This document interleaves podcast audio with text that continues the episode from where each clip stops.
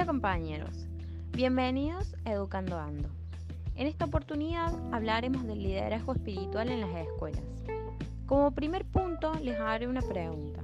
¿Qué es un líder? Un líder es una persona que por sus características puede dirigir un grupo y controlarlo en función de un objetivo propuesto. En las escuelas, con viejas formas organizativas, se necesita un cambio urgente.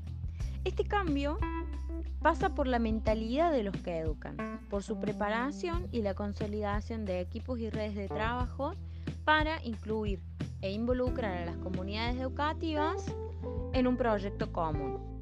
En cuanto a lo espiritual, nos referimos a lo más alto de nuestra personalidad. Es el estado de conciencia más amplio en el que se busca sentido a otras cosas, a cosas más profundas y significativas.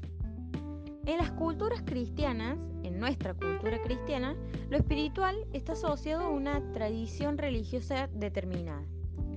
En una escuela católica, la realidad espiritual es una realidad post-cristiana, multicultural y multirracial, además de ser plurirreligiosa. Ahora bien, ¿de qué estamos hablando cuando decimos liderazgo espiritual? Bueno, estamos hablando de una combinación de dos necesidades. La primera es el cambio del modelo escolar y la segunda la necesidad de desarrollar a los alumnos en espiritualidad. En la escuela pastoral se desarrollan acciones pastorales que proponen un nuevo punto de vista que tiene que ser fiel a la misión evangelizadora de la Iglesia. Evangelizar es el primer desafío para todo creyente que tenga como fin alcanzar y transformar con la fuerza del Evangelio los criterios de juicio, los puntos de interés, las líneas de pensamiento y los modelos de vida. Concluyendo, decimos que el liderazgo que se reclama tiene como objetivo la capacidad de acompañar los procesos de búsquedas personales porque para liderar hay que acompañar y para que la evangelización sirva, cada uno debe seguir su propio camino. Hay una gran preocupación por lo espiritual, por la interioridad y la experiencia o la intensidad en el seguimiento y testimonio. Esto genera tensión y una división entre la pastoral de pertenencia y la de experiencia. Volviendo una vez más al liderazgo, decimos que este crece en la dificultad. El hecho de confundir la evangelización es una tentación que produjo una transmisión del cristianismo sin una clara referencia de Dios. La rotura de los procesos tradicionales de transmisión de la fe es un tema muy serio. La educación equivale siempre a crisis por su dificultad, pero cabe destacar que hoy han aparecido nuevos factores y nuevos fenómenos que exigen un esfuerzo de traducción. Como primer punto, se rompió la coherencia interna de los modelos de vida y valores impuestos por la familia, las escuelas y los barrios. En segundo lugar, las nuevas fuentes de construcción de personalidad no son ya controladas por los adultos. Y finalmente, han cambiado los movimientos vitales en el crecimiento de las personas. La función de la pastoral escolar en la evangelización fue cambiando. Esto se debió a la necesidad de una nueva forma de evangelizar partiendo de que el momento cultural de hoy es diferente. Con respecto a los adultos, la pastoral entre ellos comienza con el primer anuncio. Con los alumnos, por su parte, se llega al despertar religioso y se inician en comunidades parroquiales. La escuela católica debe enseñar a vivir la vida evangélica. La síntesis entre la fe y la vida encarnada en la convivencia y en los lazos de comunidad educativa refuerzan la credibilidad de la existencia de Dios. Por su parte, lo confesional y lo confesante se mantienen en un cierto desequilibrio. Esto es así por el paso de una evangelización confesional a una confesante.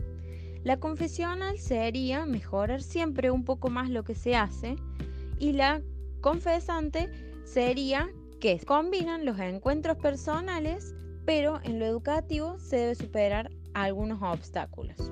Estos obstáculos son la pérdida de credibilidad social sobre nuestras instituciones eclesiales, eh, lo difícil que es garantizar los procesos globales y progresivos en los procesos de la maduración o la fe, la confusión de la capacidad de crear ambientes agradables con la madurez evangelizadora y la pastoral en la escuela, que es una pastoral de transición. De nuevo al liderazgo, hablaremos del liderazgo pastoral y el acompañamiento espiritual, el liderazgo de la dirección titular, de los, de los equipos directivos y del maestro en el aula. El liderazgo pastoral y el acompañamiento espiritual tiene varios tipos de liderazgo. El primero es la visión a largo plazo de los planes a futuro. El segundo es, un líder, es el líder que asume riesgos y genera cambios. El tercero es la capacidad de mover y conmover a las personas. Y el último, la seguridad que se transmite, que estimula las relaciones de confianza. El liderazgo pastoral de la dirección titular determina que el titular de una escuela es el motor del centro. Es el garante de la identidad cristiana de la educación y de la propuesta del Evangelio en el ámbito escolar. No está en el centro escolar porque sea el dueño del edificio, el propietario de una empresa, sino por vocación a la misión parroquial. La formación es una necesidad prioritaria. Se pasa de la responsabilidad a la corresponsabilidad y la función que tiene el titular es el acompañamiento personal de los procesos de crecimiento de los alumnos y los profesores. En el liderazgo de los equipos directivos se dice que el liderazgo como función tal se debe compartir en organizaciones. Implica un aprendizaje de roles y habilidades. El equipo directivo es el responsable de crear un ambiente que dé respuestas a las expectativas y finalidades de la escuela. En algunas, los responsables de la pastoral son miembros de la misma institución religiosa. Finalmente, el liderazgo del maestro en el aula dice que no hay poder más grande que el del maestro mismo. Este tiene algunas necesidades educativas. Se debe convertir en referentes alternativos. Deben tener la capacidad de forjar relaciones intensas. Deben desarrollar sensibilidad cultural. Deben adquirir conocimientos profundos sobre la propia fe y deben desarrollar un sentido eclesial. Bueno compañeros, hemos finalizado un nuevo podcast. Soy Florencia Moyano y les agradezco nuevamente por acompañarnos en esta nueva sección de Educando Ando.